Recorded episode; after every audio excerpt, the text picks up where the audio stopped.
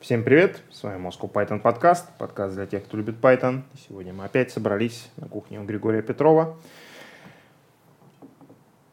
Все это пишется при поддержке курсов Learn Python, ссылочка на них в описании. И с вами сегодня Григорий Петров, деврел компании Evron Евангелист Moscow Python. Меня зовут Валентин Домбровский, сооснователь Moscow Python и компании GitFactor.io.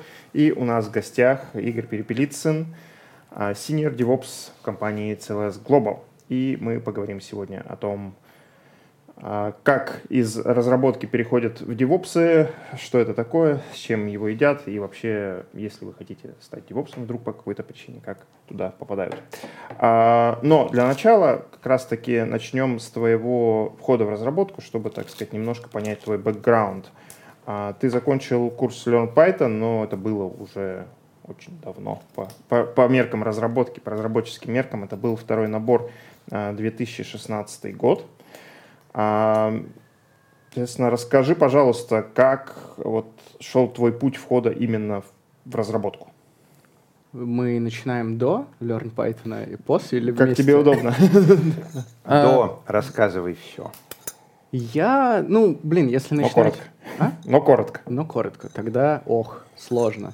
В общем, я все детство ковырялся с электроникой и как-то, не знаю, там, прошить PSP, что-нибудь такое, телефон — вот. Но никогда с программированием особо серьезно не сталкивался. То есть у меня была книжечка такая в школе по Паскалю, там было, у тебя бывают числа real и integer. Я такой, в чем разница? Это и то, и то числа. Вот. Э, долгое время как-то не получалось заскочить в понимание программирования. Вот. Потом как-то в институте, в одном из, эм, когда начался питон, вот с питоном началась какая-то любовь, потому что до этого у меня был C-Sharp и C, вот, а с питоном как-то, ну, он такой, он понятный, он такой, привет, дружище, давай я тебе сейчас покажу, как легко можно написать код. Вот.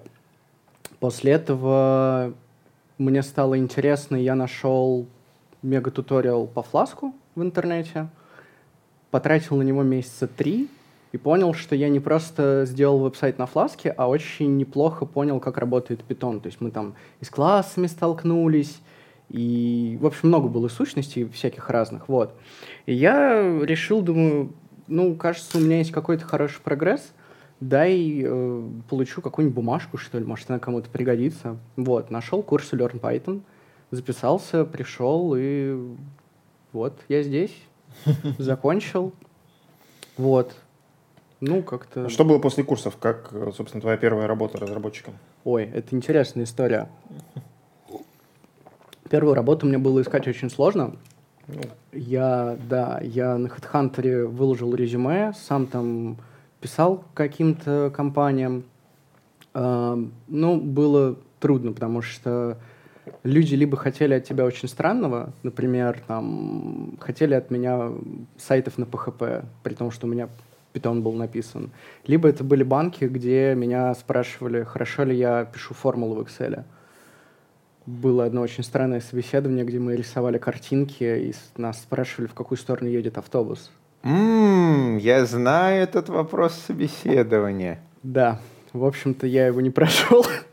Вопрос на то, знаешь ты этот вопрос или нет. Да, Догадаться нереально естественно. Как и многие эти вопросы, да, так называемые вопросы собеседований в Google, э, рассчитайте, сколько мячиков от пинг-понга вместится в самолет и так далее и тому подобное. Насколько я знаю, как раз-таки Google и другие компании, которые упоминались э, в контексте с этим, в связи с этими вопросами, уже отказались от них. Да. Ну да. Ну и вот, и потом мне очень повезло, потому что мой ментор Илья Лебедев, он говорит, мы тут ищем себе на проект джуниора, не хотел бы ли ты попробовать? И тут я просто взорвался от счастья, потому что это была моя мечта. Ну, то есть, как бы, мне предложили работу с людьми, с которыми я очень хотел поработать. Ну, потому что мне понравилось очень, как он э, помогал мне пройти вот этот вот путь на Лерне. Uh-huh. Ну и вот, это была моя первая работа. Ты, кстати, куратором на курсах тоже какое-то время а, работал. Да, у меня, я, по-моему, то ли с пятого, то ли шестого набора по двенадцатый. Угу. Потом я сделал перерыв. И вот у нас сегодня выпускные. Вот моя... Ну вот я, я на вот этом наборе был. У меня мои студенты уже отстрелялись. Очень, очень рад за них. Очень классный проект получился. Отлично, супер. Ну хорошо, ты пошел работать в Пелье, в классную компанию, все было классно, значит, э, дальше там пошел там какой-то карьерный рост, так сказать, втянулся в это, в это все дело, но все-таки ты решил почему-то стать девопсом. Когда это случилось, то есть сколько, сколько лет у тебя, получается, опыт разработчика был? Это получилось как-то на самом деле незаметно, то есть я работал в очень-очень маленькой компании, у нас было там два разработчика, и, соответственно, когда ты разрабатываешь, когда у тебя там много проектов, у руководителя много проектов, когда ты разрабатываешь там какой-то вот продукт небольшой, в какой-то момент ты так потихонечку становишь, начинаешь овнить его все больше и больше и больше. Вот, и там сначала было, ой, а поправь Багулину на стейджинге, ой, а можешь, пожалуйста, на продакшн вот это вот залить, я сейчас не у компьютера, ну и вот как-то все больше, наверное, ответственности как-то в меня перелилось. Вот. И сначала я просто делал какие-то вещи, там, делал, чтобы что-то работало. Вот. А потом я начал задавать всякие вопросы. А почему вот это работает так? А оптимально ли я это делаю? Мне кажется, что здесь что-то не то. И я как-то начал все глубже, глубже вот в кроличью нору углубляться. И ну, начал набирать какую-то тоже небольшую, но экспертизу. Угу. Вот. И вот эта вот история, она как-то шла просто параллельно вот со всем моим карьерным путем. Если там переходить, опускать какую-то часть, то в конце концов я просто понял, что мне заниматься вот инфраструктурой гораздо более интереснее, чем разработкой. Если говорить про занятия инфраструктурой и всех тех людей, которые говорят, что DevOps — это не человек, а методология, то вот а, когда сейчас говорят «он DevOps», то подразумевают разное. Это может быть а, разработчик, который деплоит, это может быть а, senior YAML девелопер, который конфигурирует кластер кубов. Это может быть Sova Restart Engineer, который занимается непосредственно железом, железками, облачными железками, фаерволами, натами, трафиком, вот этим вот а, всем. Вот когда ты говоришь, что ты занимаешься девопсом, а как сейчас в 2022 году выглядит э, работа девопса или админа, или SRE, или вот чем ты занимаешься? Это хороший вопрос, на который я отвечу так, что я Смотри, так как я работаю, работал в большинстве своем в стартапах, там человек, которого называют девопсом, который не человек, а набор методологии или практик, или вот, а, ты занимаешься всем этим, как ну, часто это бывает. Я работал в Яндексе, у меня не очень долго, это продлилось месяц всего, но просто не сложилось, но очень классные ребята. Там меня взяли на позицию SRE, вот там я действительно, у меня вот была обязанность заниматься, эм, я забываю иногда русский язык, э, reliability. Надежность. Надежностью, вот. А, там это, ну вот, была выделенная какая-то роль. В остальных компаниях ты как бы занимаешься и надежностью, то есть ты там строишь инструменты, там, мониторинги, обсервабилити какой-то для того, чтобы понимать, что у тебя происходит, и ну, делаешь какие-то подпорки, чтобы это все не падало. Ты и занимаешься там э, циклом э, доставки ценностей, диплоями, вот, э, там, иногда приходится закатывать рукава и лезть там в кишки какой-нибудь базе данных, чтобы понять, где она тормозит там, оптимизации. Иногда можно сказать разработчику, дружище, э, кажется, не стоит выполнять exec eval прямо у себя в коде, это небезопасно. Ну, то есть, реально, это какая-то смесь из... Даже не смесь, это весь накопленный опыт технический за всю мою жизнь. Вот я его просто как-то применяю. Такая сборная mm-hmm. солянка. А, давай поговорим про эту сборную солянку для питанистов, для медлов питанистов, начинающих питанистов, тех, которые хотят стать питанистами. А, вот я помню 25-20 лет назад, когда мы говорили про сисадминов, ну, это было довольно сложно. Это был, во-первых, э, тебе был необходим Linux. Потому что тогда сервера — это был Linux. Тогда было немножко винды, но это было такое в основном в Enterprise, там отдельные сертифицированные люди, которые долго-долго-долго сдавали сертификаты, а потом вот это все Active Directory админили. А типичный сисадмин 25 лет назад, он настраивал какой-нибудь э, Linux, IP tables, сеточку, э, процессы, автостарт, авторестарт, Э, базы данных, э, порты, приложения, права, секьюрность, патчи, э, рестарты. Вот это вот вся история. И сейчас у меня будет так, так, несколько вопросов. Первое. А насколько сейчас, я буду то, чем ты занимаешься, называть сисадминством, наверное, так проще.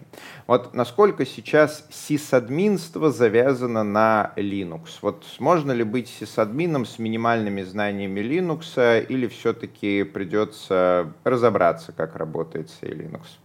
А, мне, ну, опять же, по моему опыту, я не работал во всех компаниях мира, по моему опыту Linux на серверах везде — вот. Я пока что не встречал, там, и, и ходят слухи про BSD, вот, я этого не встречал, вот. Эм, есть, ну, есть сисадминство на винде, но, как бы, наверное, тут понятно, что тебе нужна винда. А так, да, Linux, знание Linux нужно, то есть, и, наверное, это касается не только работы с командной строкой, а еще и, ну, хотя бы базового понимания того, как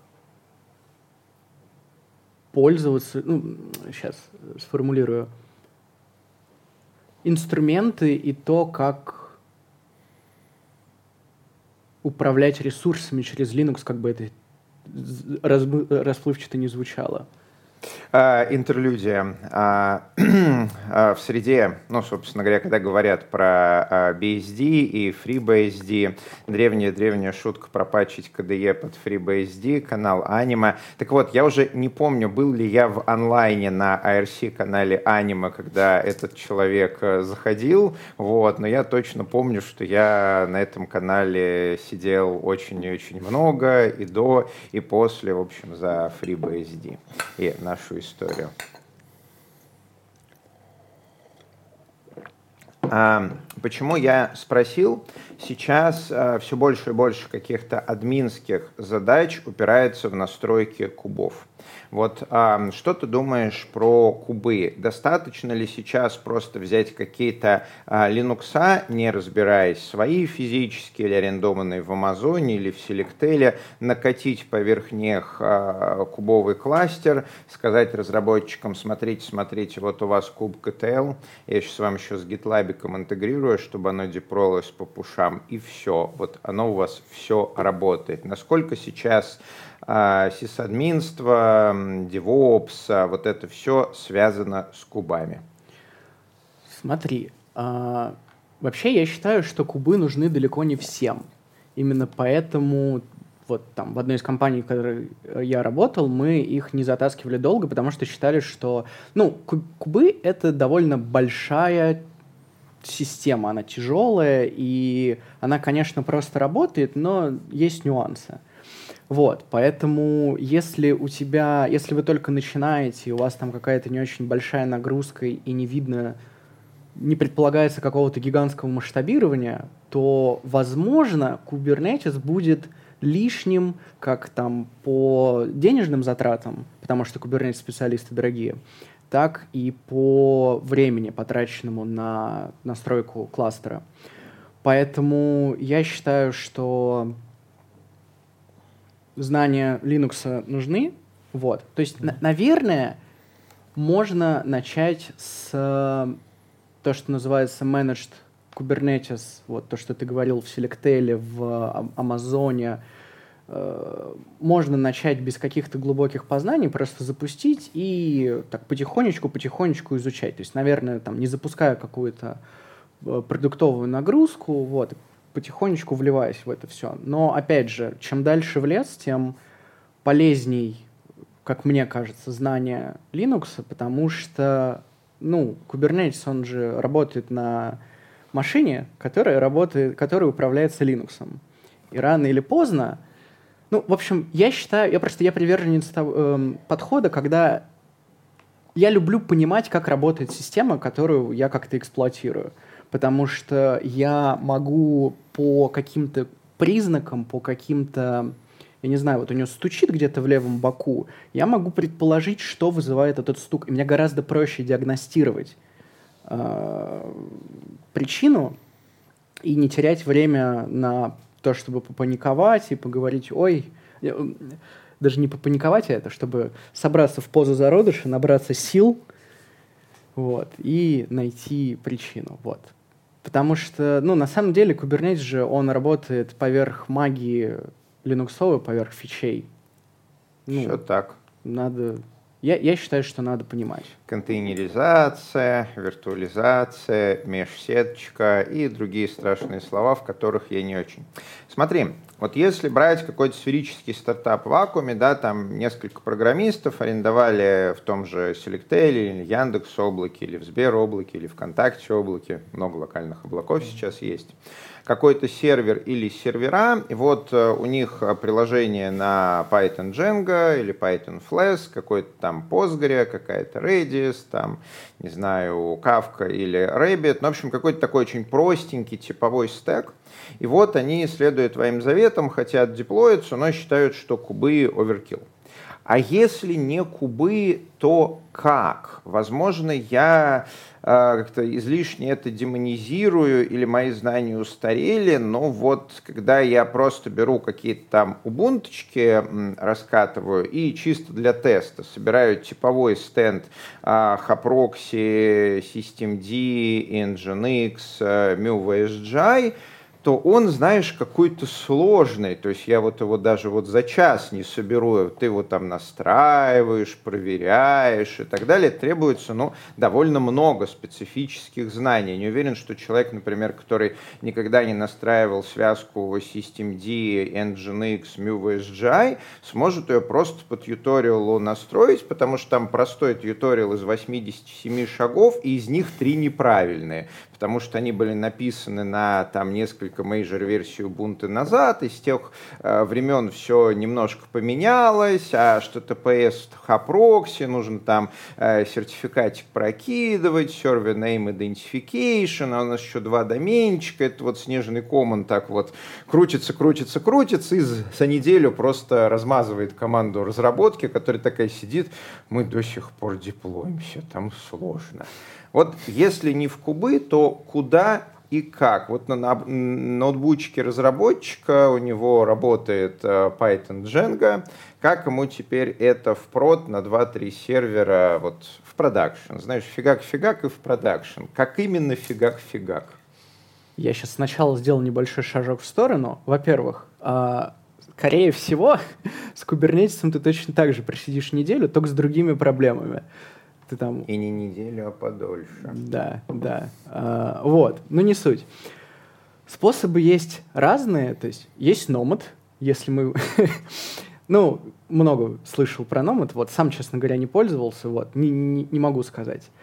У меня большой опыт работы с Ansible, и в этот момент меня, наверное, начнут лететь тухлые помидоры, вот. Я просто знаю, что многие люди не любят Ansible, а то, как использую Ansible я, это тоже, наверное, немножечко эм,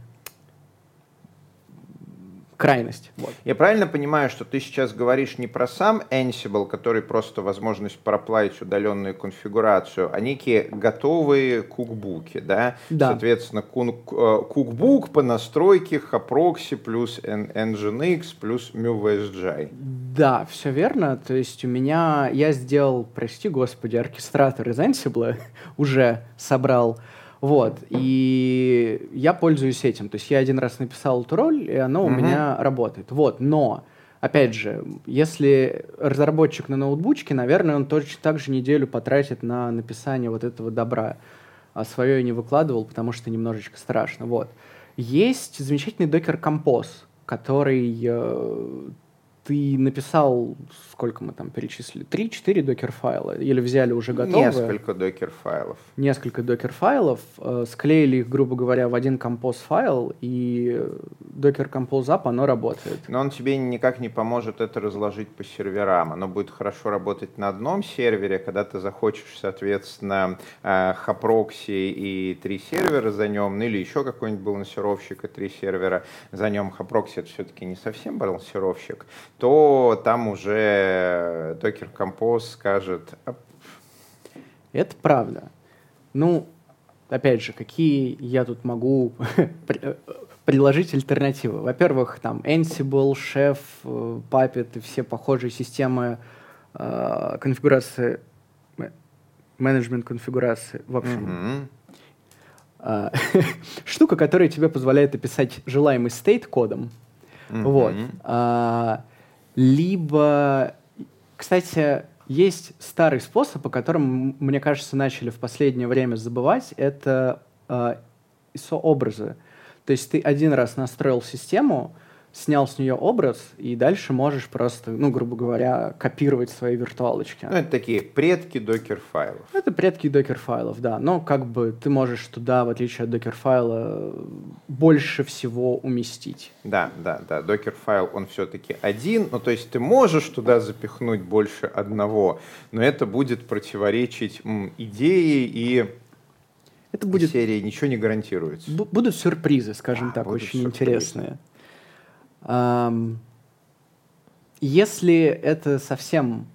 Если это разработчик, который до этого не имел дела вообще вот с инфраструктурой, для него слово DevOps — это какой-то темный лес, ну, есть инструменты, которые э, с которыми ты можешь работать, используя свой язык программирования. Это, например, я помню, был такой фабрик для питоне. Был такой фабрик. Возможно, все еще есть. Вот, ну то есть, mm-hmm. нет? Ну что ж, тогда, возможно, им не стоит пользоваться. С другой стороны, он использовал, если мне не изменяет память, инвокер. Нет, это персонаж из Доты. Э, ну, в общем, какую-то библиотеку, которая за него это делала. Фабрик это SSH-обертка, по-моему, над ним. Ну, в общем, 10-15 лет назад, я помню, а, очень резко взлетели а, такие штуки вроде Heroku, которые mm. пропагандировали подход GitOps. И вот я очень ясно помню, когда я первый раз прошелся по тьюториалу, это было прямо чудо, когда ты написал код, ты сделал git push, она тебе прямо в логе гита написала выкатываемся, выкатываемся, выкатываемся, выкатываемся вот по этой URL в продакшн. ты заходишь по URL, а там твой сайт развернутый, вся вот эта вот э, магия э, application менеджеров, процесс менеджеров, э, реверснутых прокси, там, network шейперов и прочее, она где-то под капотом. Вот. Потом э, Heroku и похожие концепции, они как-то сдали позиции. Я, кстати, не очень хорошо понимаю, почему. Вот. Ну, то есть, вроде как их съели АВС и другие предложения недорогих, э, недорогой возможности быстро штамповать виртуалки, дальше настраивать. И оказалось, что, в принципе, посадить э, одного-двух э, сисадминов, которые тебе будут эти виртуалки конфигурить, с точки зрения компании это гораздо лучше, чем использовать вот такой вот премиум офферинг, а, потому что разработчики не то чтобы очень часто меняют свой диплой. Сейчас я вижу вроде как э, спиралька истории завершила оборот, и сейчас, например, вот наш технический директор Саша Кириллов последние несколько лет очень любит на конференциях рассказывать про GitOps, потому что у нас же заказная разработка, и часто к нам клиенты приходят за компетентными руками в свою инфраструктуру, и тогда мы используем, чего у клиента есть. Но иногда клиент приходит из серии, ну, вы с 2007 года этим занимаетесь, у вас хорошая репутация на рынке, сделайте все правильно. И вот когда нас просят с нуля делать правильно какие-то штуки, мы предпочитаем разворачивать системы, где разработчику достаточно сделать push в гид, чтобы оно все подеплоилось. И сейчас, например, а, вот эта вот концепция GitOps, а, она эволюционировала, и там страшные штуки. Мне сейчас даже немножко страшновато про это говорить на камеру, но я сейчас сосредоточусь и э, скажу. Вот э, Саша на Хайлоде или на Тимлиде, да, на Тимлиде, по-моему, с этим а, выступал. А когда... А, или на DevOps конфе, ну, в общем, много где выступает, а, как и все мы. И вот он рассказывал, как разработчики пуша в Git себе настраивают э, Kubernetes кластер. То есть мы сейчас с помощью гита мы можем не только апы деплоить, мы еще можем себе конфигурировать инфраструктуру. Это выглядит совершенно чудовищно. То есть ты берешь какой-нибудь там кластер, и сажаешь туда семечко кубов. Вот, то есть такой вот это вот э, минимальный э, кластер из трех машин, который сам ничего не делает. Далее, вот единственное, что может делать это семечко кубов, это выращивать другие кластеры и модифицировать. И ты пушишь в репозиторий, и из этого семечка реально начинают расти вот эти вот деревья кубовых кластеров, и ты, получается, управляешь кластером с помощью сорцов. То есть для того, чтобы поменять какие-то настройки, там, поменять, как у тебя в кубовом кластере работает Postgres, поменять там, э, как у тебя сетка работает и так далее, ты пушишь ямлики, и у тебя перестраивается твоя инфраструктура, у тебя добавляются, убираются виртуальные машины, включаются, выключаются зоны, вот это все. А ты это из э, сорцов делаешь. Вот, то есть я вижу, реально спиралька завершила, и сейчас вот git, push, фигак, фигак, деплой, по-моему, потихонечку выходит в мейнстрим или не выходит? Вот на твой взгляд, насколько фигак-фигак и в прод с помощью Git а сейчас актуально или не актуально?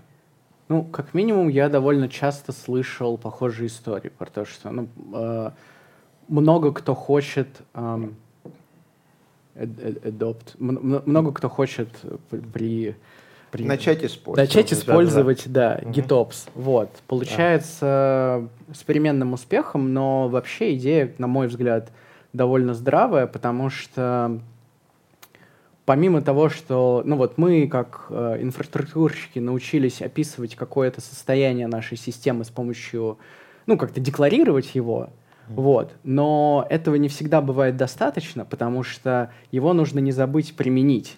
Вот в Kubernetes это работает вроде как само. То есть ты ему говоришь, вот тебе новый стейт, он там сам схлопывается. Вот. А если такой умной системы нет, то начинаются всякие веселые разъезжания реальности с э, желаемым.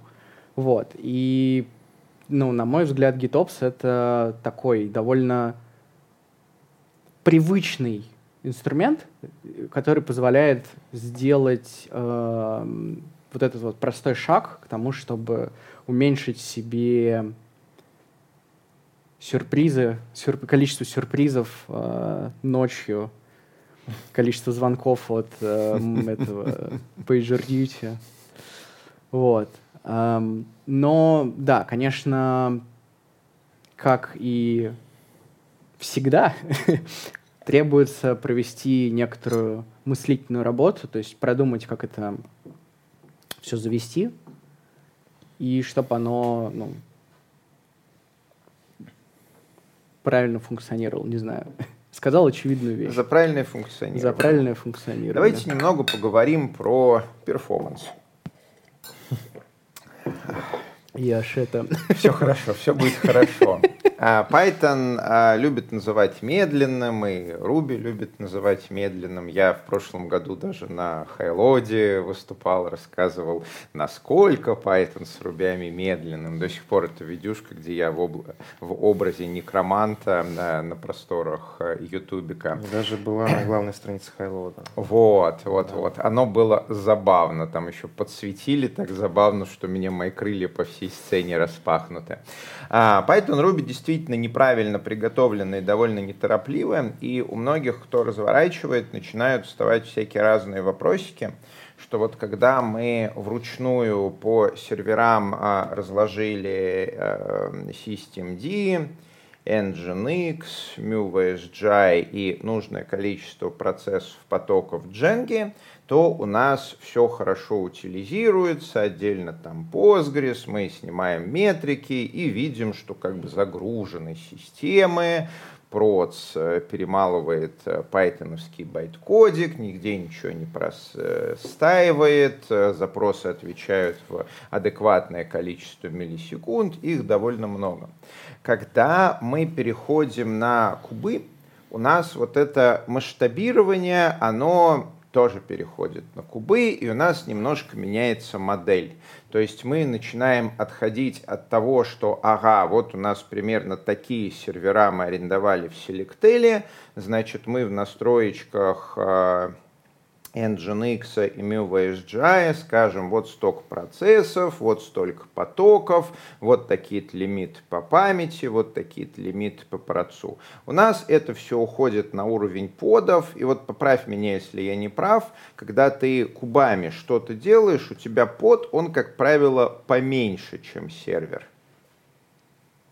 Ну, не всегда, но, как правило... у тебя там один, как правило, процесс будет Python на под, и вот э, один поток или больше, как сейчас. Э, э, насколько мелком сейчас модно делать под? Там один процесс, один поток, или все-таки один процесс и там четыре потока или шестнадцать? Как оно сейчас? Слушай, мне кажется, я бы здесь ориентировался от вида полезной нагрузки. То есть если это... Ну, типовое Django приложение, которое размножается процессами и потоками. Ну, если это типовое Django приложение, то... Ну, хотя, опять же, вот, я хотел сказать, что она синхронная, поэтому там как будто бы... Ну, потому что Джан... в четвертой, по-моему, Сейчас четвертый. Ну, короче, да. Джангу еще не до конца перевели на синхронные не до конца. рельсы. И переведут еще не скоро. И переведут еще не скоро. Вот. Но опять же, мы эмпирическим путем выявили, что мы перевели ее на Гуникорн, на... и у нас был что-то, по-моему, три треда или что-то угу. такое. Ну, то есть все равно, все равно их было несколько. Несколько тредов на несколько подик. Тредов так на вот, подике, к да. чему я клоню? У нас подик, он гораздо меньше, чем сервак, да, то есть раньше ты заходил на сервак, а там у тебя ксионы, гиги, SSD, моща, вот это вот все, э, стада пайтонов э, бегают. А сейчас у тебя подик, там один пайтон, несколько потоков, вот, и кубы сами эти подики как-то масштабируют. Вот на твой взгляд, не потеряли ли мы в производительности за счет того, что мы оперируем какими-то вот этими мелкими подиками, и количество этих подиков за нас э, кубы э, увеличивает, уменьшает. Нет ли у нас при этом каких-то серьезных потений, там, в 2, 5, в 10 раз по производительности? Вот эта эластичность, насколько высокую цену мы за нее платим?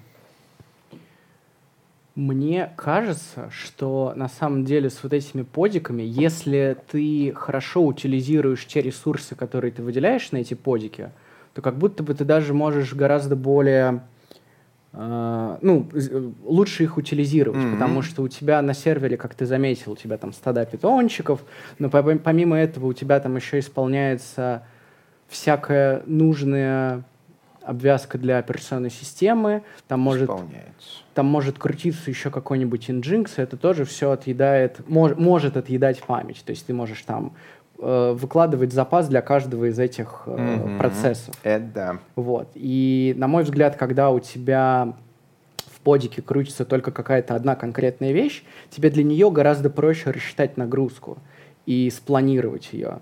Вот. Ну, конечно, бывают казусы, потому что шедулер куба тоже не идеален, и бывают всякие интересности с дефрагментацией, когда у тебя там на нескольких воркер нодах, воркер нодах суммарно там свободно 5 гигабайт, но везде там, ну не 5, хорошо, 6, но на каждый по 2, а тебе нужно куда-то 3 впихнуть. Ну, в общем, э, вот, но как будто бы мы теперь более прицельно оптимизируем или там более прицельно э, планируем нагрузку. Nice, nice, nice, nice. приятно это слышать. А, ты только что упомянул а, Gunicorn, вот хочется поплакаться нашим благодарным слушателям, что вот в мире Python с концепцией application-серверов все не так просто, как, например, в мире Ruby. То есть ты приходишь на каком-нибудь там опрос, который JetBrains каждый год э, для рубистов делает. И там прям вопрос, а какой application сервер вы используете? И 8 из 10 рубистов говорит, мы используем Puma. Все используют Puma, она написана там на сишечке Ruby, она быстрая, у нее все нормально, умеет в процессы, в потоке, гардить, распределять там, и нормалек все. Когда ты спрашиваешь питаниста, какой application сервер ты используешь, питанист тебя спрашивает, что такое application сервер. Вот. И у нас их как-то побольше, и вот, э, вот меньше какой-то дискуссии, обсуждения. То есть вот в мире Рубей там автор Пум, он регулярно выступает, говорит, вот смотрите, все тормозит, я с этим борюсь, вот борюсь вот таким способом, вот есть конкуренты, они борются хуже, поэтому у меня 80% рынка. Вот, ну то есть там какая-то вот дискуссия, это все видно, ясно, понятно и так далее. Если он вдруг э, ошибется, понятно, кто придет на смену. Вот, у нас э, в мире Python как-то тишина, спокойствие. Когда я говорю вот MuVSGI, я это говорю на самом деле неуверенно, потому что непонятно, вот MuVSGI или JUnicorn или э, этот э, Nginx Unit, ну то есть довольно много application серверов, непонятно какой выбрать. Вот э, на твой профессиональный взгляд, как, э, дево, э, как это, сисадмина, вот выбирая application сервер для питонячих проектов, вот как сейчас, они все одинаковые, пофиг, что ты выбираешь? Или есть какой-то, который сейчас заведомо лучший? Вот почему выбрали Junicorn, например, а не MuVSG или не Nginx Unit? В общем, как обычному питонисту выбрать? Я тут да простит меня слушатель. К сожалению, я этот вопрос как-то упустил. То есть я привык пользоваться G-Unicorn, и я уже, я вот, я вот, я понял сейчас только, что я не задумал, я, я, я привык сравнивать вещи перед тем, как их начать использовать. А вот такую фундаментальную, которую я использую, ну, везде, в каждом приложении на продакшене, я просто использую, потому что я когда-то привык. Это мне напоминает Он... анекдот про профессора. Как, профессор, как вы, как вы кладете бороду да, на одеяло или под одеяло. Да. Когда задумываешься об этом, стало очень неудобно спать. У нас да, есть... Сейчас ты задумался об этом. Сейчас У нас есть э, тема да. там через годик на один из следующих выпусков Moscow Python подкаста, какой application сервер использовать. А я точно так же привык использовать MuVSGI. Я их попробовал сравнить как раз год назад для того, того доклада на Хайлоде и понял, что их тяжело сравнить. Реально в интернете мало сравнений, мало бенчмарков, и народ как-то не заморачивается. Такое ощущение, что использует первое попавшееся под руку. Кажется, так оно и есть. Возможно, Судя по вашим... так оно и есть, да. Ну что ж, а, наш подкаст э, подходит э, к концу. Пора потихонечку завершать наш диплой. А, да, пора потихонечку завершать наш диплой. Мы начали, собственно, с карьерного пути. И, в принципе, изначально задумка была именно такая, поговорить немного про карьерный путь девопса. Ну, что-то мы из этого светили. Вот, ну, потом ушли в технические детали. Я надеюсь, нашим слушателям было это тоже интересно. А финальный вопрос, он был в списке запланированных. Что что скажешь про сообщество Moscow Python, как э, оно повлияло на твой карьерный путь? Сообщество Moscow Python абсолютно великолепное, и я на самом деле очень многим обязан ему, потому что, ну, во-первых, я познакомился с замечательными людьми с вами. Я познакомился там с моими менторами, которые меня ввели по Learn Python, и, ну, мне повезло, что я продолжил с ними как-то взаимодействовать вот после окончания обучения и очень-очень многому от них научился. Вот. И впоследствии я, в принципе, познакомился с какими-то э, ну, наиболее яркими представителями Moscow Python. И, ну, в общем, всегда здорово э, пообщаться с другими людьми и получить какой-то сторонний взгляд вот на э, то мировоззрение, которое у тебя сложилось, или там ту привычку. Вот. Э, очень, очень, очень классное движение. Вот. И в отдельное место в моем сердечке занимает Learn Python, ну, так как помимо того, что я прошел его сам, я помогаю другим людям освоить Python, и ну, я вижу, как люди вливаются в сообщество, и это, на мой взгляд, тоже очень важно, потому что, э, ну, часто бывает, что ты там читаешь или там изучаешь какую-то вещь, ты такой ее понял для себя и такой, угу, классно, что дальше? И вот сообщество, оно как-то не дает, точнее, участие в жизни сообщества, оно тебе не дает эту вещь как-то просто переварить и пойти дальше по жизни. То есть ты начинаешь как-то вот, ну, взаимодействовать, там, ходить на метапы или там, может быть, кому-то на работу устраиваешь, или какой-то совместный проект делать, или вот участвуешь в подкастах, вот. И, ну, оно тоже тебя развивает. То есть тут такая двусторонняя работа. Ты развиваешь сообщество, оно развивает тебя. В общем, очень здорово. Спасибо большое. А, я хочу на всякий случай сказать, что мы не репетируем наши подкасты перед тем, как их записывать, поэтому все, что вы видите, записывается в формате живого диалога. Мы очень редко используем монтаж, обычно не используем. Вот.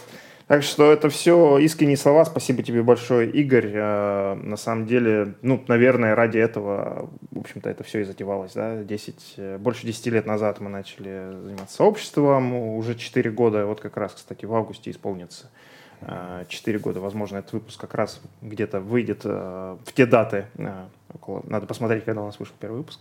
Вот. А 4 года подкастом. Э, ну, что-нибудь еще придумаем обязательно. А, даже если вы хотите стать девопсом, возможно, вам стоит пойти, ну, не, не обязательно через курсы Learn Python, но хотя бы приходите к нам знакомиться. Будем рады встрече. Спасибо тебе большое. Спасибо всем, кто нас слушал и смотрел. Это был подкаст Moscow Python при поддержке курсов Learn Python. Это все проходило на кухне Григория Петрова. С вами был Григорий Петров, евангелист Moscow Python DevRel компании Еврон. Меня зовут Валентин Набровский, сооснователь Moscow Python компании Geek С нами был Игорь Перепелицын, DevOps, Senior DevOps. Это важно. Senior DevOps компании CLS Global. Ставьте лайки, пишите комментарии, подписывайтесь на наш канал. Здесь говорят про Python.